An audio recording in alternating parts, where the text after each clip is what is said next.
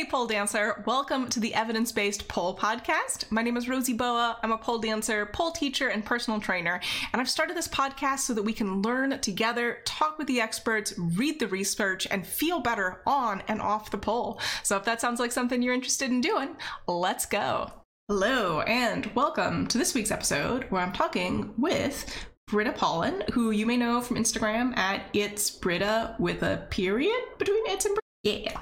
Who is, as you can see if you're watching the video, a strength and flexibility coach. So Britta, do you want to talk a little bit about, what is a strength and flexibility coach? I think that's a term that some folks may not be familiar with. And then also a little bit about your background, you know, your relationship to pole, because it's a pole podcast. And yeah, how you came to be doing what you're doing. Yeah. Hi. So good to be here. My name is Britta Paulin. I am a strength and flexibility coach for performing artists. I'm based in Vancouver, Washington, USA. So my background is in dance and performing arts. I've been a dancer my whole life. I got into pole in 2012.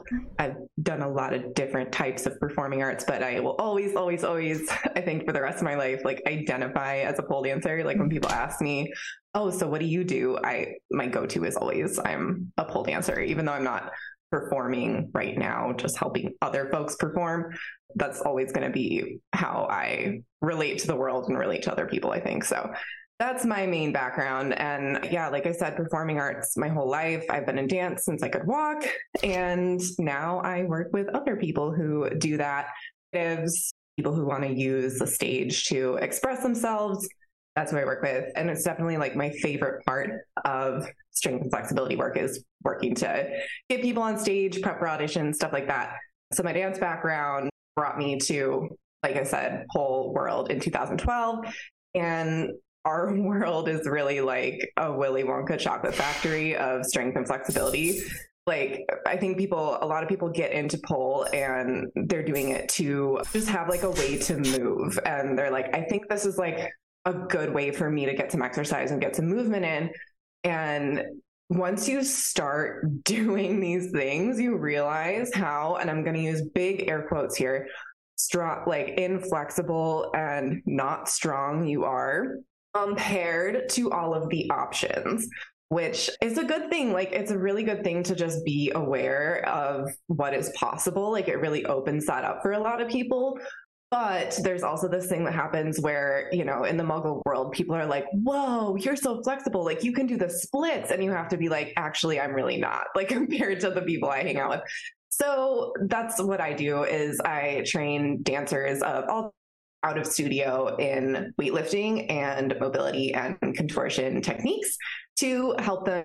Like they have something to either one, train in the off season and improve so that when they get back into hardcore, like rehearsals or skill acquisition, what have you, they've made some fun gains that they can actually apply to their movement, or help people have some weightlifting and flexibility training to support what type of show they're doing right now, whether it's competition or an act or a show that they're contracted with, that kind of thing. Yeah, definitely. So something that you mentioned, like all together as like a single unit, which I think may be a little bit of a surprise to some folks, is that you do weightlifting and contortion and mobility as like a single thing that comes together. And I think, you know, as pole dancers, we know you can be strong and flexible, like duh, like how else are you going to get into like a jade? But I think there's this sort of general idea that you can be either strong or flexible and you don't get both. And I mean, certainly in sort of the wider fitness community, I think there's also just like some gross bioessentialism, sexism that goes in with that as well, which is also a second thing that I don't think is particularly helpful for people. But do you want to talk a little bit about like the relationship between those things? Like, so being strong and flexible, technically possible, like how does that work? How do they support each other? ? Yeah. Okay. So first of all, I love that you brought up just like the binary way of thinking about this, because, you know, the further we look into how our biology actually works, the more we realize that we're all just kind of like a soup of things. So that is strength and flexibility essentially. And I'm going to give y'all listening two different ways to think about this. One is that we want to think about strength and flexibility for your sport as, do you have the range of motion to do what you want to do? If yes, what types of inputs do you need in those ranges to move how you want to move? So if we were talking about another type of athlete, like say we were talking about like a powerlifting athlete and they couldn't get their hips back far enough to reach down and grab the barbell to lift it, that would be a problem. Then we would need to make sure that they have more range so that they can actually stretch their glutes and hamstrings to reach down and grab the barbell. And then from there, it's strength input, absolute strength, lifting the barbell up for a deadlift. So do we have the ranges to do what we want to do? And I give that example as a really extreme example because I just want to highlight that you can have however much strength input in these ranges you want or need, which obviously powerlifting, they want to ramp that aspect of it up as much as possible. And they don't really need that much more range. They just need the range to pull their hips back and pick up the barbell. Versus us, we need more ranges. So we have a little bit less, we have a little bit more room to work in terms of how much range we're trying to fill up with these different types of strength inputs. So there's that. That's type method number one to think about this. Where are my ranges? Do I have what I need?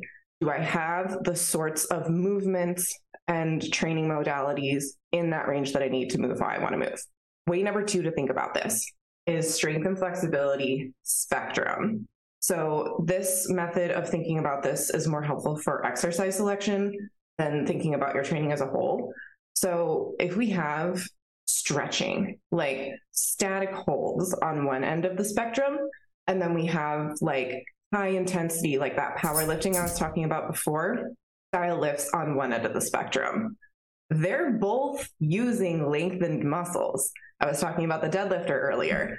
That person is lengthening through aspects of their lower body, and then really heavy load, like we have on this side of the strength and flexibility spectrum, in those ranges. When we make our way down to the stretching aspect of the strength and flexibility spectrum, we're really lengthened, way more so than we would need to pick up a barbell for a deadlift. We're stretching our hamstrings to our full passive range, but this is actually a very low intensity lift because if you're stretching correctly, you still have some form of load onto your lengthened muscles, right? Like very rarely, unless you're just kind of like hanging out and like waiting for your coffee at Starbucks and like, you know, putting your foot up on the table like we all do while we wait for our coffee. Please don't do that. Your feet do not go on tables. Or the chair, whatever. I'm doing that and I'm very sorry to you.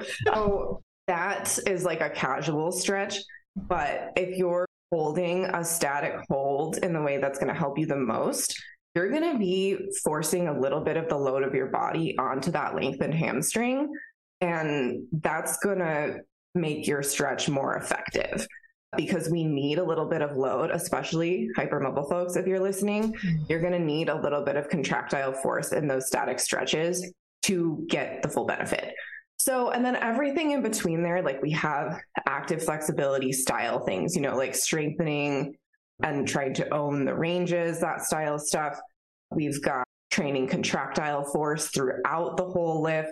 We've got production of acceleration. We've got acceleration tolerance, like all these different things that we want to do in the ranges that we're stretching for works us up the strength and flexibility spectrum all the way to really high intensity lifts, with moderate lifts just below the high intensity lifts. In summary, think about this as how much range do I want to work in for my exercises?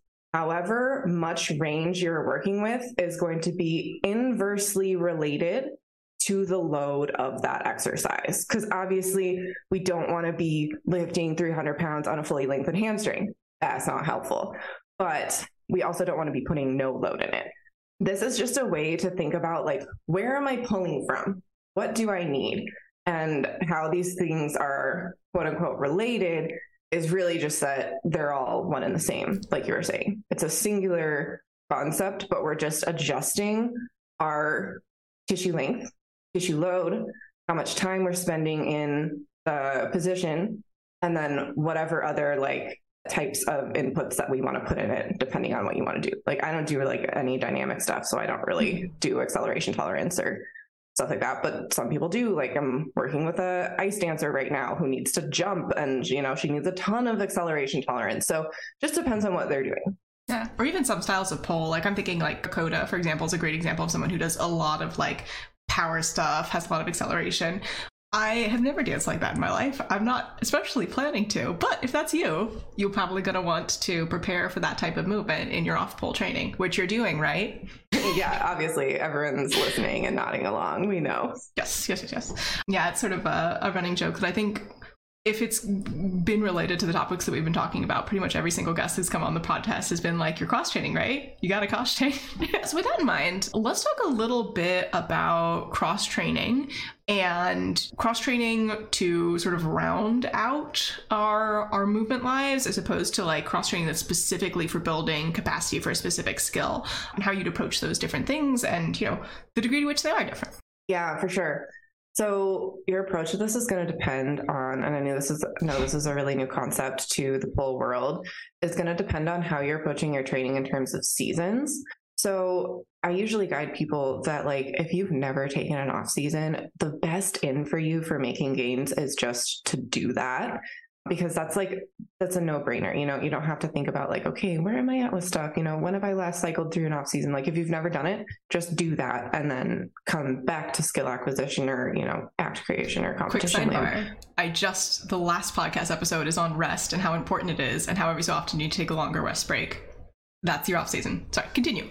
Yeah. Well, that's an important point because, you know, everything works in just smaller versions of your overarching cycle. So if you're cycling through things throughout your year and having some seasonality to your training, you can approach your week in that way too, and have different focuses for different days. So it's important to think about this zoomed out, but also, yeah, like zoomed in and like what's happening right now. What do I need right now? What can I cycle through right now to bolster what I'm doing? So yeah, that's always such a good in, just take an off season if you've never done it before. And then how we're deciding how we're approaching cross training based on what's happening in your skill work. I think a lot of people look at what I do and think like, oh, she's going to tell me these exercises to do, and it's going to like magically supercharge my tricks, and I'm going to like get what I want, you know, which is sometimes the case if like you're super close, you know what I mean? If you're super close to something, like I was working with somebody who like almost had their deadlift and they were so close. This person was literally just missing like a little bit of just overall strength to push and really get that tuck of the pelvis at like the ending position. And I was like, oh, this is going to be a piece of cake. Like you're going to get it in 2 weeks for sure. Like once we start working together, I'm going to give you like some absolute strength lifts just to like show your body and show your nervous system that you can handle large amounts of loads really quickly. And they got it. Yeah. I think the first week or so of training, which like, I can't really take a whole lot of credit for that. It was like anyone could have done anything for this person and they would have gotten it. We just needed something to show their nervous system, like they can produce large amounts of force over a quick period of time and like lift into that beautiful Aisha deadlift, whatever you call it in your land.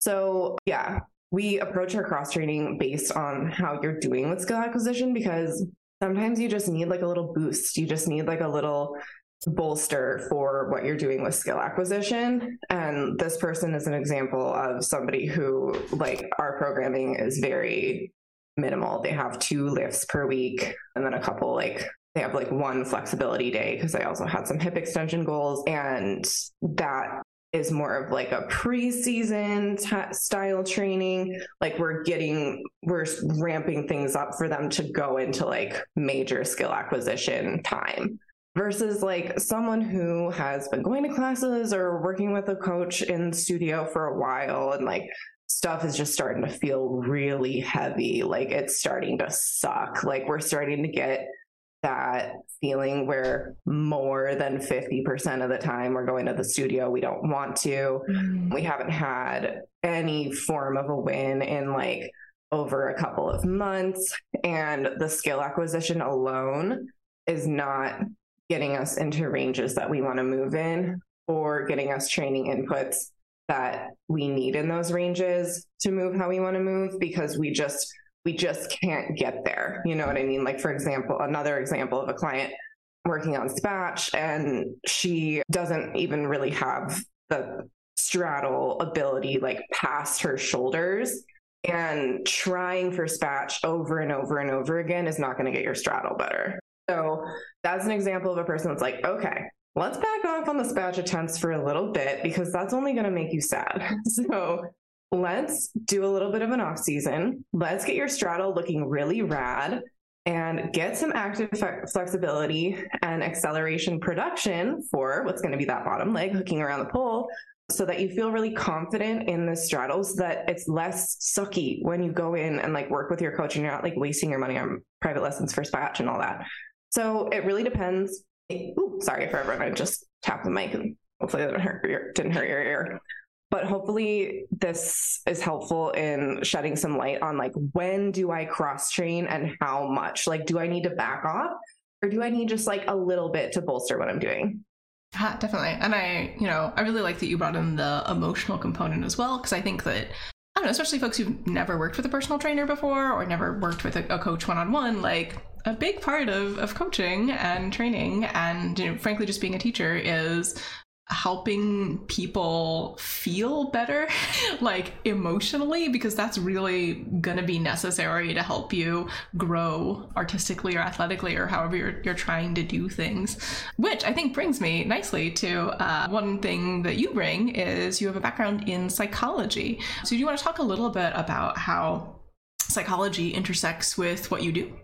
Yeah, definitely. So I thought I was going to be a therapist at one point in my life, and I was still pole dancing and just thought I was going to have that be like my hobby, and I was going to be a therapist for my career. And I had like one more step to get certified, and then I was just like, you know what? I think I'm going to move to LA and pursue pole dancing instead. Anyway, so that's just like a little side tangent of my life story, but the therapy aspect really comes in terms of just being very used to like working with people who are not happy with where they're at, because I think that freaks a lot of coaches out sometimes. Like, your program, when you're working with me, I almost 100% of the time, like, stuff's going to come up, like stuff's not going to go well. You're going to get frustrated at some point. And I think that freaks out a lot of coaches, because they're like, oh my God, like what I'm doing isn't working. Like, they think I've like led them on this wild goose chase, like that kind of thing. But it's like, no, like it's not the programming. It's just things do come up. And especially for movement artists, it's very personal. Not to knock on like any other like more mainstream sports, but I'm not a part of that world, but I just get the sense that it's not so personal as like putting your art out there, like kicking around a soccer ball. Like, yes, it's fun, it makes you feel alive, like that kind of stuff, but it's not your art. And so people are very, very emotionally attached to what's happening with their training. And I love that. It's what makes people take it really seriously. And it also, though, double-edged sword, is what makes people take it really seriously. And sometimes you just need somebody to tell those things to. And I love being that person, because it's just all a part of a process. And at the end of the day, we're artists, you know, and art is very messy, and it's not always going to be this like linear thing. You know, we always know that like progress isn't linear, but what doesn't get talked about a lot is our emotional reaction to that. And like that sometimes you can like be in a slump and be like, yeah, progress isn't linear, I'm totally fine. But then other times like stuff goes weird, because like you have a bad day of sleep, or like maybe, I don't know, just like something else in life comes up, and then you're like freaking out that like you've had a really bad day and now like your chest stands look shitty. Mm-hmm. And like, instead of, it gets really hard to remember that progress isn't linear and be emotionally detached from it. And if you just need someone to be frustrated too, that can be me. So yeah, it's like it's a really rewarding part of the process. And I actually enjoy the messiness that comes up with things happening imperfectly, because to me, that's why I work with the people I work with, and I don't work with soccer players, and because it's just not, you know, it doesn't have that like emotional component. Yeah, I think it was Martha Graham who said there's no satisfaction whatsoever at any time or something like that about dance, that like part of what makes us dancers is that it could always be different and better, and that's part of the impetus for making us continue to explore. Yeah, that is really pertinent to something I've been thinking about lately in general, just thinking about my clients, and they're all really hardworking, and a lot of them have perfectionist personalities, myself included. So, we attract what we are, but it's just so interesting that these personality types choose what we do, because it's not meant to be perfected. Like, we're a bunch of perfectionists working on something that is meant to just be art, and art is never meant to be perfect. So it's just a very funny, what's the word I'm looking for? Paradox, maybe? Yeah. Yeah, like a little bit of tension, or yeah, I think you're right. I think there is a perfect word, and it's just not coming out of the oatmeal right now. I know, it's hard. We didn't come here to write a book. It's okay. No, thankfully. Yeah. So you work with dancers, you work with pole dancers, and I think you sort of already mentioned one thing that tends to set folks in that space apart from other folks. Anyway, what I'm trying to get to here is, like, is there anything in particular that you've noticed working with pole dancers that seems to be different from other folks? I mean, I know a couple things that for me have come up is, one, that I think pole dancers are way more likely to overtrain, particularly recreational pole dancers who are just so into it and so excited and having such a good time and don't want to stop and don't want to take breaks and don't want to slow down. And I get it, but it does seem to be kind of a problem in our movement space in general. And that's something I've noticed. I don't know if you notice the same thing with your clients or not. I mean, it sounds like you will help people bring back the intensity for a little bit so they can go harder later on. But is there anything else that you've noticed that's really like, yeah, that's a pole dancer thing. That's those pole dancers. They do that. That's an interesting question. I mean, I would say that movement arts in general, it's a very new concept to think about undulating intensities and like taking breaks from classes. And I think that's pretty consistent across the board for most forms of movement arts. Pole dancers specifically, I would say that because the culture of pole is so tight knit and so potent, is that pole dancers need a little bit more, like, I always offer myself when I start working with a new person as like a sounding board. And like, if you ever need to just like run something by me, use me for that. And like, tell me your thoughts on like training decisions that you're making, like outside of our work together.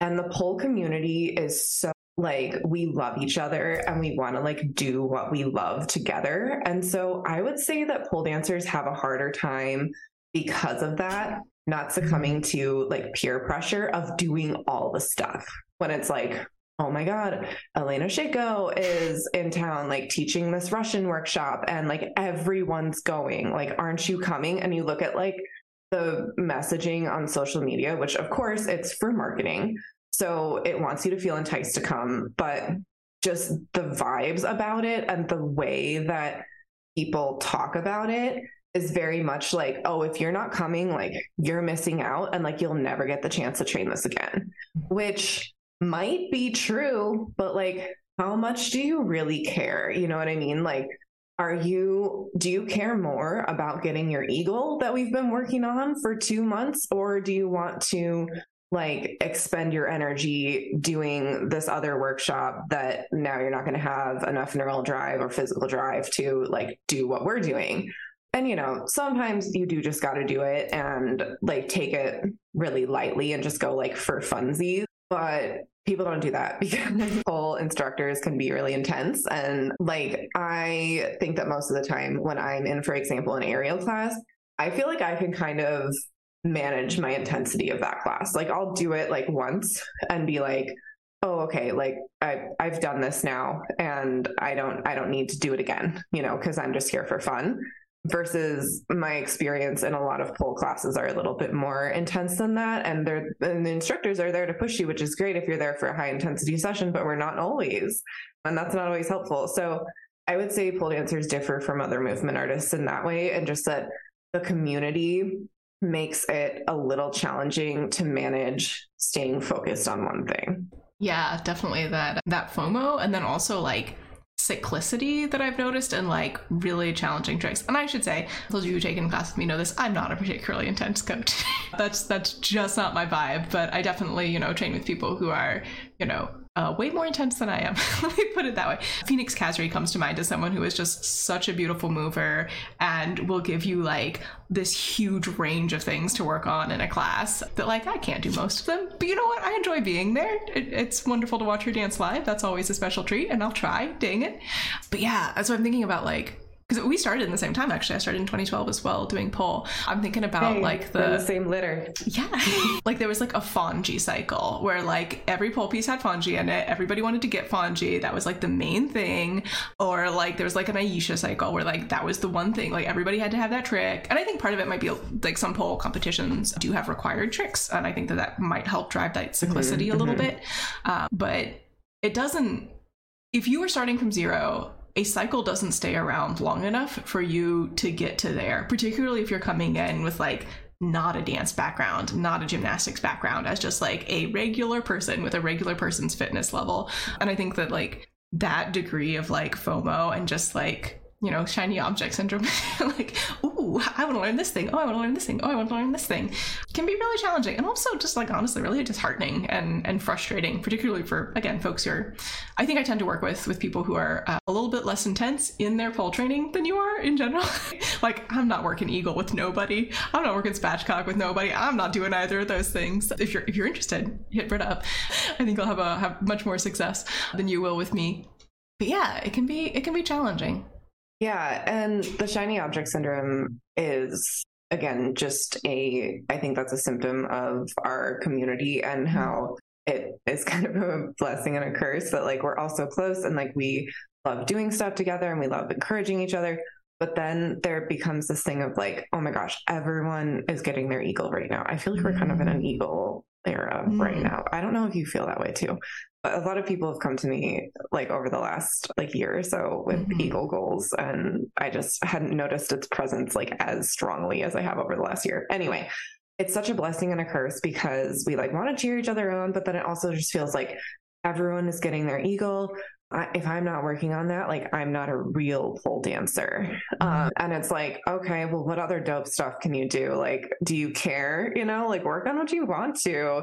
And like Sergio Luis said this, I was training for a competition with her and she was just describing like her experience making competition pieces and how she puts spatch in every piece. And like, she wanted to not, because she was like, oh my gosh, like people are just going to think this is the only trick I can do.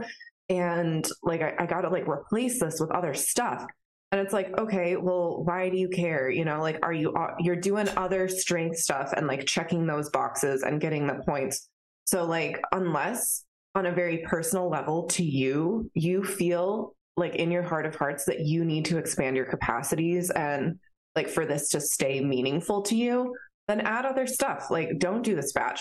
But if you're looking to put together a really rad piece that's going to please your audience and score well with the judges, put the spatch in. No one's going to be like, oh my God, she did that the last competition. Everyone's going to be like, oh my God, that's a beautiful spatch. 9 out of 10. Or Sergio, so it'd probably be a 10 out of 10. But anyway, yeah, people get really discouraged by seeing other people's stuff and they forget what they can do. And the shiny object syndrome, it's like, you can do that if you want. Like, you don't have to listen to me. This is advice for people who feel discouraged by the shiny object syndrome. And I know that a lot of people do, but if you're somebody who gets a ton of joy and meaning from just trying out like the new thing of the week and your practice still feels meaningful to you and you don't have these like frustrations that we're describing, then keep doing that. Like, don't let us get in your way. Yeah. Yeah. And I... Also on the performance side of things, don't underestimate the power of having signature tricks, right? Like Don't underestimate having like, oh, I've got this in the bag. I can do it every single time. It's a crowd pleaser. This is going to sound maybe a little bit weird to those of you who are super duper into pole, but if you're ever performing for like non-polar audiences, just a sit and then leaning back and letting go with one hand, people love that shit. I put it in every piece of my, you know, like that's not a competition piece because like it looks pretty. They're like, oh, you're only holding on with one hand. So exciting. Yeah. Even think about like, you know, this is going to sound a little bit weird, but like professional wrestling, right? Like professional wrestlers have signature moves that they do every single match. And if you go and see, you know, a specific wrestler and they don't do their signature move, you're gonna be like, I was expecting it. I wanted that repetition. I wanted the thing that I expect to see. So yeah, especially if you're freestyling, don't feel bad about that. People love repetition. That's such a good point. I have a friend who has a beautiful Iron X, and whenever I watch a competition piece of hers and she doesn't do it, I'm like, what are you doing? It's so beautiful. But yeah, people get this false sense of this need to expand their capacities to make themselves perceived in a more like expansive way than they need versus like, what are you doing this for? Like, are you still getting meaning out of the way that you're performing? Or are you following this, like, but this is what people expect. Like, people expect me to be, like, working on other things to, like, be more, quote unquote, well-rounded. And it's like, you can be well-rounded while not, like, being so hard on yourself and training flexibility tricks because you suck at flexibility. Like, don't do that. Yeah, absolutely. Play to your strengths. And, I don't know, be nicer to yourself in general. That's my advice to everyone. Yeah. Yeah. Yeah, so one thing that I know you're really big on, folks who follow you on Instagram, like already know this, and that I also incorporate a lot into my classes as well, is anatomy. And one of my big pet peeves is if I'm, you know, taking class with somebody and we're doing something like a little bit unexpected, I'm like, oh, why are we doing this, right? Particularly like if it's conditioning or warm up for a specific move, I'll be like, oh, why are we doing this? And like, if they don't know or they refuse to tell me, an adult, why they have made a pedagogy decision, their student, I find it frustrating. And I think that, you know, certainly teachers to a greater degree than students, I would like to have some degree of anatomy knowledge. I think that it is important, but for students specifically, what degree of anatomical knowledge and understanding do you think that is most helpful for folks, especially folks who, I know you work with like people who are more advanced and really working on, you know, very challenging tricks. What sort of things are you like, yeah, I think most pole dancers should know this. And certainly if they're working on really hard stuff, they should definitely know this. Yeah, I love this question because I actually made an Instagram post about this like a couple of months ago, and people seem to really have a light bulb moment with it. And I think that we get way too attached to like what name of what thing is happening. And, you know, like this is my proximal hamstring and, you know, that kind of stuff. Like that doesn't matter. Like how much is that really helping you? Like, yes, language is a good way for us to communicate with each other, like coach and student, in a little bit more efficient way. But one of the things that I always recommend that people get a grasp on, like if anything, is origin and insertion points of tissues, because that's where people get kind of like tripped up sometimes with like prescribing mobility or like stretching stuff for their students, is that just having the knowledge of like, where does your gastrocnemius actually attach, like behind your knee? And so if somebody needs to stretch that, like if somebody's working on like getting less of a micro bend and you're telling them to stretch more like hamstring targeted things, that's not really helping. But if you have an idea of like, well, hamstrings do attach under the knee as well, so that can be helpful. But like your calf muscle, one of your calf muscles goes across the knee and attaches or originates on top of your knee pit. And just simply knowing that and being like, also these calf stretches will help you, is super, super helpful. And just not feeling like you're throwing stuff to the wall and seeing what sticks, especially if you're somebody who doesn't want to like study anatomy and know all the names for stuff. And just having an idea of like, do I have a muscle that crosses my elbow? Like, where does that attach? For the reasons I was just saying, but also so that if you have an issue, like it's not like we're the freaking NFL, like we don't have physical therapists and strength coaches like following everybody around all the time and like on call. I do make myself available on call for intensive students, which we'll talk about later. But for the most part, we don't have people like that on call for like when stuff happens. And just having a basic knowledge of like, okay, where do I think this is coming from? And being able to like talk to it if like you think you're injured or you're having some sort of pain flare up or something like felt weird in class today. Just having the knowledge of like exactly where these tissues attach in your body is super helpful in deciding how you're going to talk to it. Yeah, I think that's a really good point. And yeah, I don't think, you know, everyone needs to have, you know, complete musculoskeletal, like encyclopedic knowledge. Like I don't have that, but I think that's a really good point, a good thing to think about. Also, I've had recently a lot of discussions with people where calf tightness ended up being an underlying cause of something that was causing them bad time. So maybe if you're not doing calf mobility, just checking in there a little bit. Yeah. I know we forget about them because they're not as impressive as our shoulders or whatever. We are coming up on time, and I'm going to make sure that we get a chance to talk about a little bit how people could work with you. So, you know, I know you teach online, you're based in Washington, but, you know, folks can work with you from all over. So what are some ways that people can work with you that are available right now, and where can people follow you and find out more? Yeah. So if you're curious about implementing some strength and flexibility work in your training schedule, I have a couple of programs that are available on demand, like go to my site and download them. And these, if the off-season stuff was really scary to you, these programs are not for that. This is more, both of the programs that are up there are for people who want to keep working on skills, but just need like a little bit of help.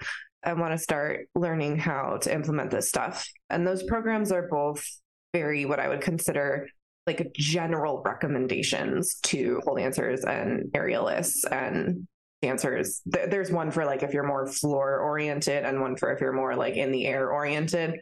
So depending on where you spend most of your time, which program you'll do. But those are like very general recommendations. They're not customized. But if you've never done any of this stuff before, you honestly probably don't need something super customized anyway. So you can just grab and go on that. I also have some on-demand classes on my website. You can subscribe to the membership. And these are 10 to 20 minute classes focused on mobility, flexibility. There's a couple of lifts in there, but all of my custom videos too for my intensive students are uploaded in there. So if you're curious, like what that might look like with me, you can click around in there and check it out. Our next intensive, this is my one-on-one training custom program offer. The next time we're starting that is in the winter. So this is a good option for you if you want to take an off season, but you are kind of scared to do it with a personal trainer that doesn't know anything about your sport. So you can do that with me in the winter, and we'll be starting registration for that, I believe, in October, so that we can get started over the winter. So that is for if you want programming and one-on-one attention from me. And I think that's all the stuff I have right now. Yeah. Okay, so check it out. And I think you follow you on Instagram. I'm pretty sure you also have a newsletter, Mark, that folks can subscribe to.